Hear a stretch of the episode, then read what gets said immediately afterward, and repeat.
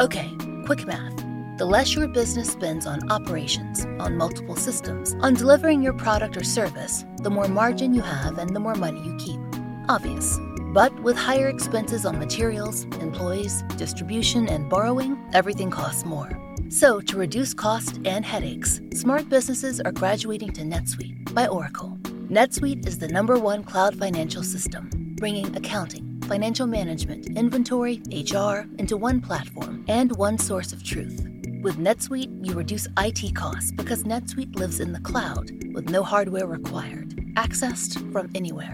You cut the cost of maintaining multiple systems because you've got one unified business management suite. And you're improving efficiency by bringing all your major business processes into one platform, slashing manual tasks and errors.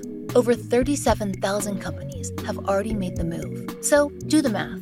See how you'll profit with NetSuite. Backed by popular demand, NetSuite has extended its one-of-a-kind flexible financing program for a few more weeks. Head to netsuite.com slash strange. netsuite.com slash strange. netsuite.com slash strange.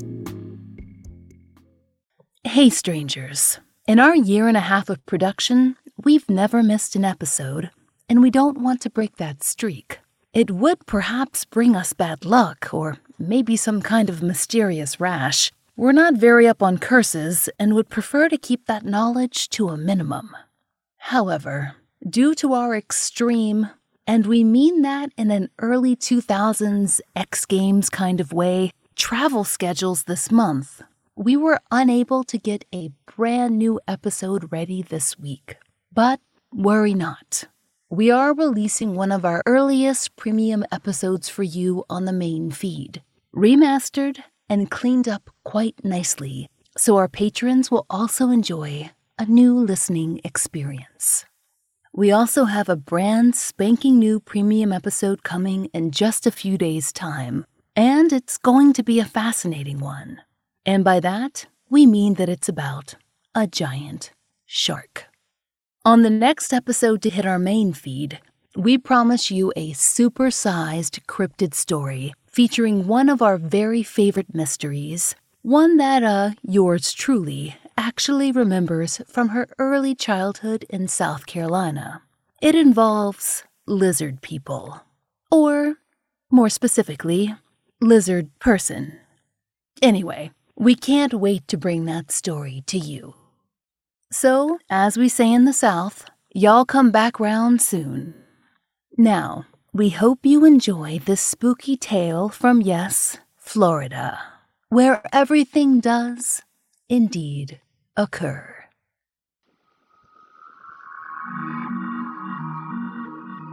I'm Laurah Norton, and this is One Strange Thing, the show where we search the nation's news archives for stories that can't quite be explained.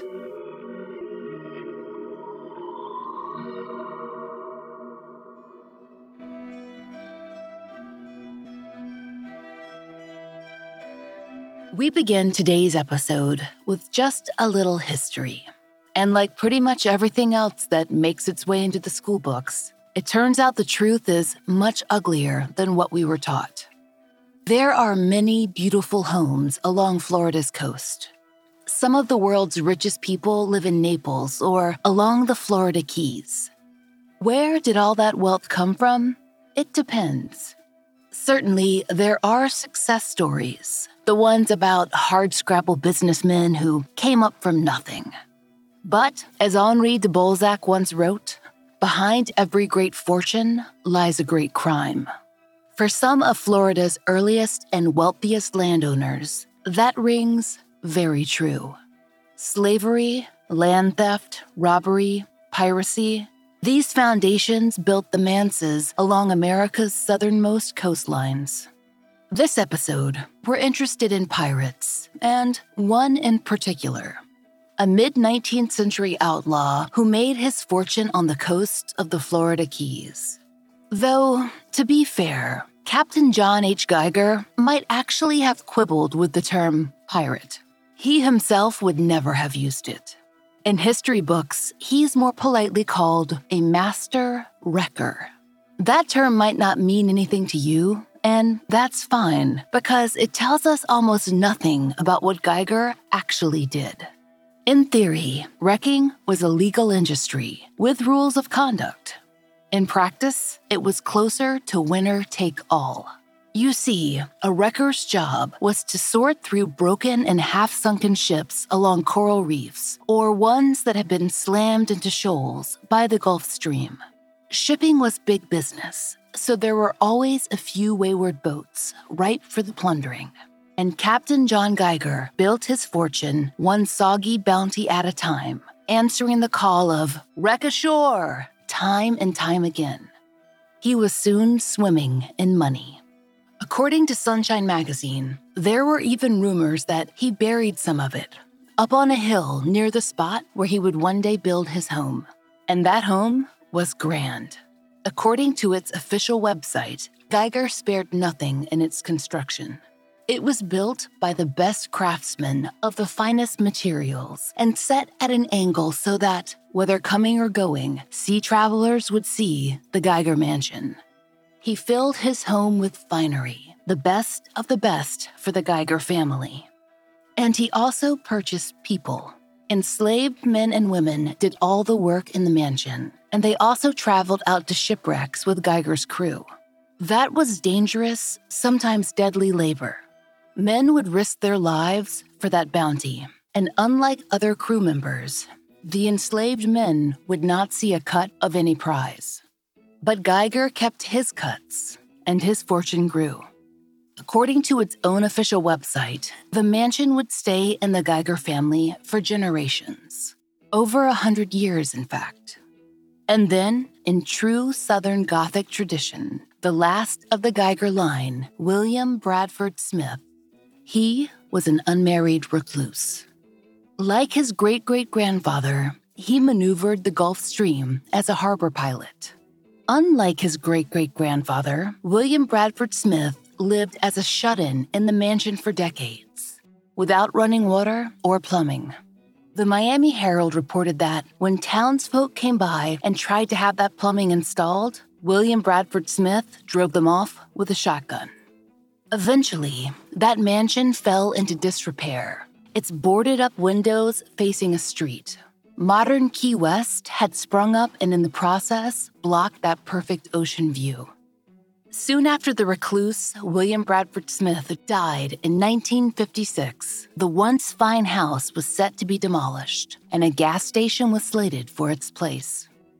Per the official website, a local couple, the Wolfsons, who were among the wealthiest residents of Key West, purchased the home in 1958. They decided to turn it into a museum and named it after the naturalist painter James Audubon. Audubon had never actually been to the Geiger home. It was built after he visited Key West and painted its many beautiful birds. But he had stood on that very land, and he'd been taken with it, and especially with the beautiful birds that populated its flora. So, the Wolfsons restored the home and filled it with Audubon's work and with the Geiger's furniture, and then opened it to the public. The house could be visited or booked for weddings, and it became a point of pride in Key West's tourist pamphlets, still standing after hurricanes that so often swept through from the coast. Even Geiger's descendants came to the house, and, occasionally, donated items of historic significance for display. Per the Miami Herald, one such item came from a many times great granddaughter of Captain Geiger. It was a one of a kind baby doll. The Herald described the doll as in the Bye-Lo baby style, modeled after infants rather than little girls, as Victorian dolls had been. This particular doll, as was common in the 1920s, had reportedly been modeled after a real newborn. And according to the Herald, its maker had gone to the hospital to find the perfect baby to capture in wax. And apparently, this was a job well done. According to the news press, when the artist was done, one couldn't tell the doll from the actual baby. Laid side by side, they were alleged to be twins.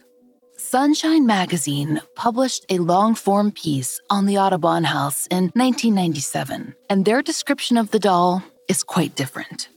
According to their reporter, Matt Shore, the doll was actually made in the 1850s in England and was a style called the Mrs. Peck. Quote, about 22 inches high with a wax head, arms, and legs, and a cloth torso, and an odd, sickly appearance. We've seen the doll described both ways in dozens of articles and blogs. We'll leave the judgment up to our listeners whether it's Bye-Lo Baby or Mrs. Peck, but we'll offer this. We haven't seen many newborns with full heads of bristling blonde hair and shining teeth. Combined with a formal nightgown, the whole look doesn't exactly scream infancy. Whichever version is correct, staff at the museum agreed on one thing this doll was unsettling. Per the Miami Herald, an administrator described it as having, quote, a totally white complexion, a sneer, and a tooth sticking out. Tom Greenwood, the manager of the museum gift shop, agreed. He told Sunshine Magazine, quote, It had the pallor of a cadaver. It had dark circles under the eyes, and it had little yellow teeth. We've often heard how creepy that doll was. We don't know why Geiger's descendant wanted to donate her Bye-Lo baby slash Mrs. Peck doll. Perhaps she felt that she'd grown too old for dolls. Perhaps there were other reasons. Either way, the doll came to the Audubon Museum in the 1980s. Per the Herald, it was duly placed in a protective plexiglass display. It sat on the third floor in a baby carriage among all the other detritus collected by Geiger and his descendants. Visitors could shuffle through the house and marvel at all the treasures a wealthy man could collect when he didn't care about human rights or any rules, really. And Florida's Audubon House would have been just that a museum of relics, of people and institutions long gone, except for one strange thing. Your brain needs support, and new OLLY Brainy Chews are a delightful way to take care of your cognitive health. Made with scientifically backed ingredients like Thai ginger, L-theanine, and caffeine, Brainy Chews support healthy brain function and help you find your focus, stay chill, or get energized. Be kind to your mind and get these nootropic chews at olly.com. That's O L L Y.com. These statements have not been evaluated by the Food and Drug Administration. This product is not intended to diagnose, treat, cure, or prevent any disease. Looking for creepy stories? Then we might have a podcast for you. And now, presenting Rattled and Shook. Rattled and Shook is a weekly podcast that features new scary stories every episode, kind of like this. I would hear her say things to me inside my head. I couldn't get around him. I was trapped. The other guy started to get pretty agitated. He grabbed my grandfather's oxygen hose and he cut off his oxygen. Then I started thinking, well, you know, who would be hanging around in this nowhere forest, in this nowhere area? And that's when I started looking more closely. And that's when I noticed there were several shapes. And they were slowly working their way toward me as they were moving from tree to tree. New episodes of Rattled and Shook are out every Thursday. Listen for free on Apple Podcasts, Spotify, or wherever you get your podcasts. It seems that the doll's addition to the collection garnered quite the reaction. Not from the viewing public, but perhaps, if you'll humor us, from the museum's less corporeal residents. Like many other historical homes, the Audubon House is said to be absolutely teeming with ghosts, practically overflowing if local stories are true. According to its official website, it is a card carrying haunted house certified by, quote, numerous paranormal societies. And who's haunting the Audubon's halls? It depends on who you ask. Sunshine Magazine reports that visitors have claimed to see Captain Geiger himself gazing into his telescope and out over the sea. Or maybe it's the ghost of William Bradford Smith, his shut in heir who failed to continue the family line. Perhaps the guilt of that weighed on him. Perhaps it tied him to the house for all eternity. Others believe that some of Captain Geiger's 12 children still run the hallways. Per Sunshine magazine, at least one young Geiger died in the children's wing after suffering a fall. That wing on the third floor seems to be a hub for paranormal activity. Some museum staff have told Sunshine magazine that they've run into multiple ghosts. A woman in a ball gown on the stairs might be Captain Geiger's wife, Lucretia. The lonely bachelor, William Bradford Smith, who staff call Willie, he apparently announces his presence with a sudden, distinct odor of urine. Employee Teresa Ashley told Matt Shure, quote, I came in early one day and noticed a strong urine smell. I said, Oh, Willie, get back on the second floor where you belong. The smell just went away. If there is a spiritual presence somewhere in that mansion, it might not be a member of the Geiger family at all. A local paranormal blog relates the rumor that Audubon himself walks the grounds, where he shot down birds and used their corpses for his paintings and his lithographs. Certainly, his delicate artistic renderings are slightly less enjoyable when you imagine the kind of ghastly puppetry that went on behind them. It's odd, though.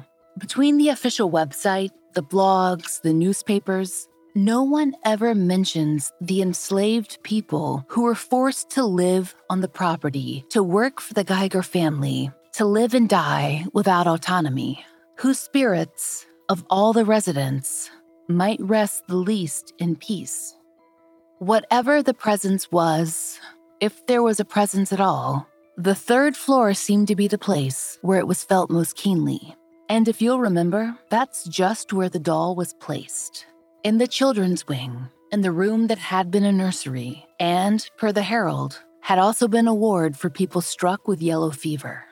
Local tour guide David Sloan told Sunshine magazine, quote, I always feel the toys are getting ready to move in that room. A lot of it has to do with the way the toys are laid out, like children just left to go outside. We have to admit, it was the perfect home for a terrible doll. The news press reported that the doll had frightened pretty much everyone since its arrival at the Audubon house. Staff complained that it stared at them. Visitors complained that they felt chills in its presence. Its eyes followed them about the room.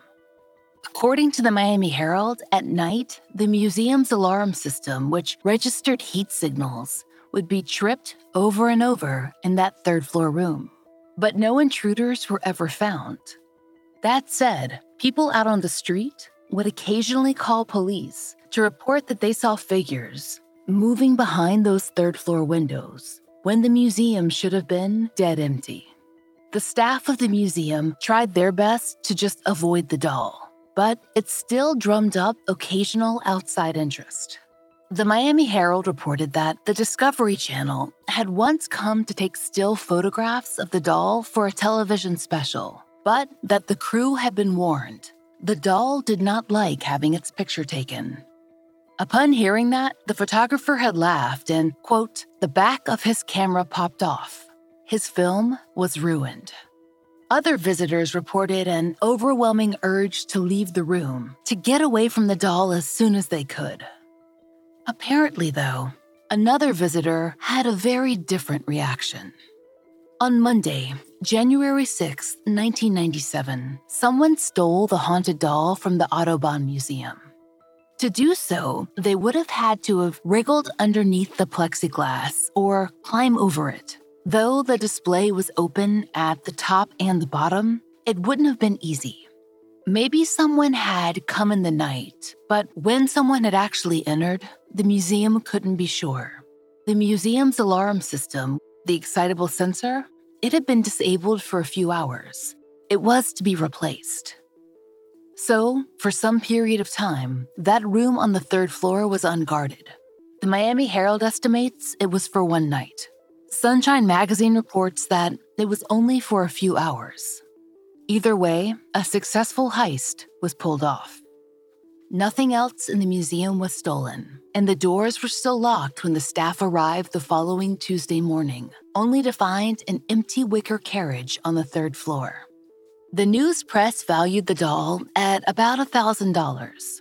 And as a staff member told the Miami Herald, it wasn't the most valuable piece in the house. Not by a long shot.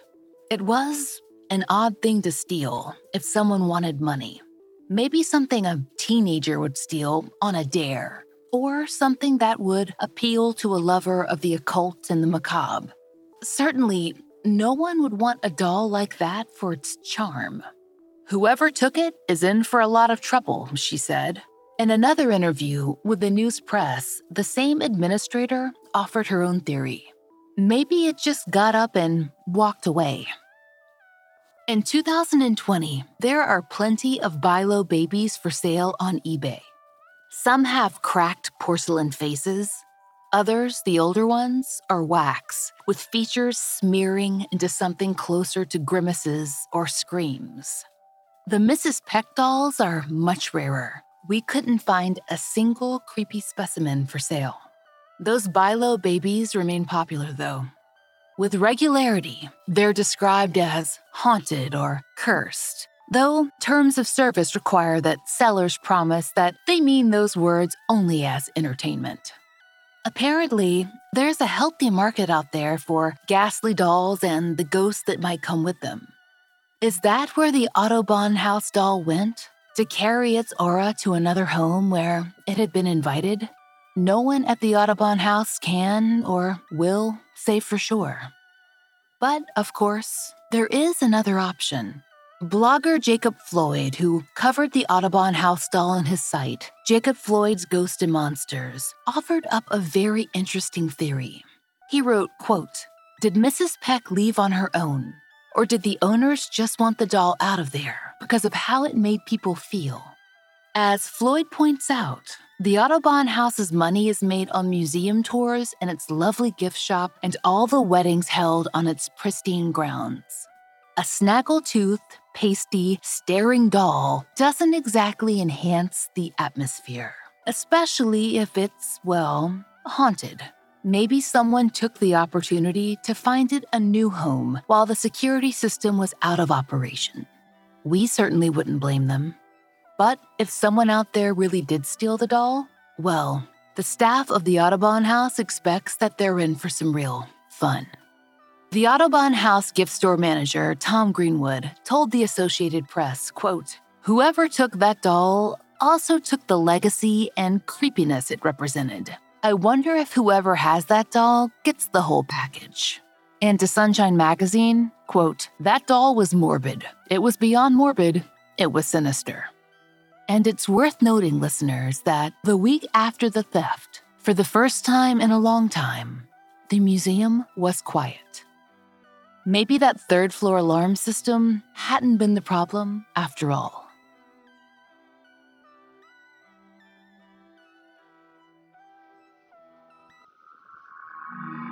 Join us next time for another real life story from the fine print of America's local papers. From the lives of regular people, just like you and me, except for one strange thing.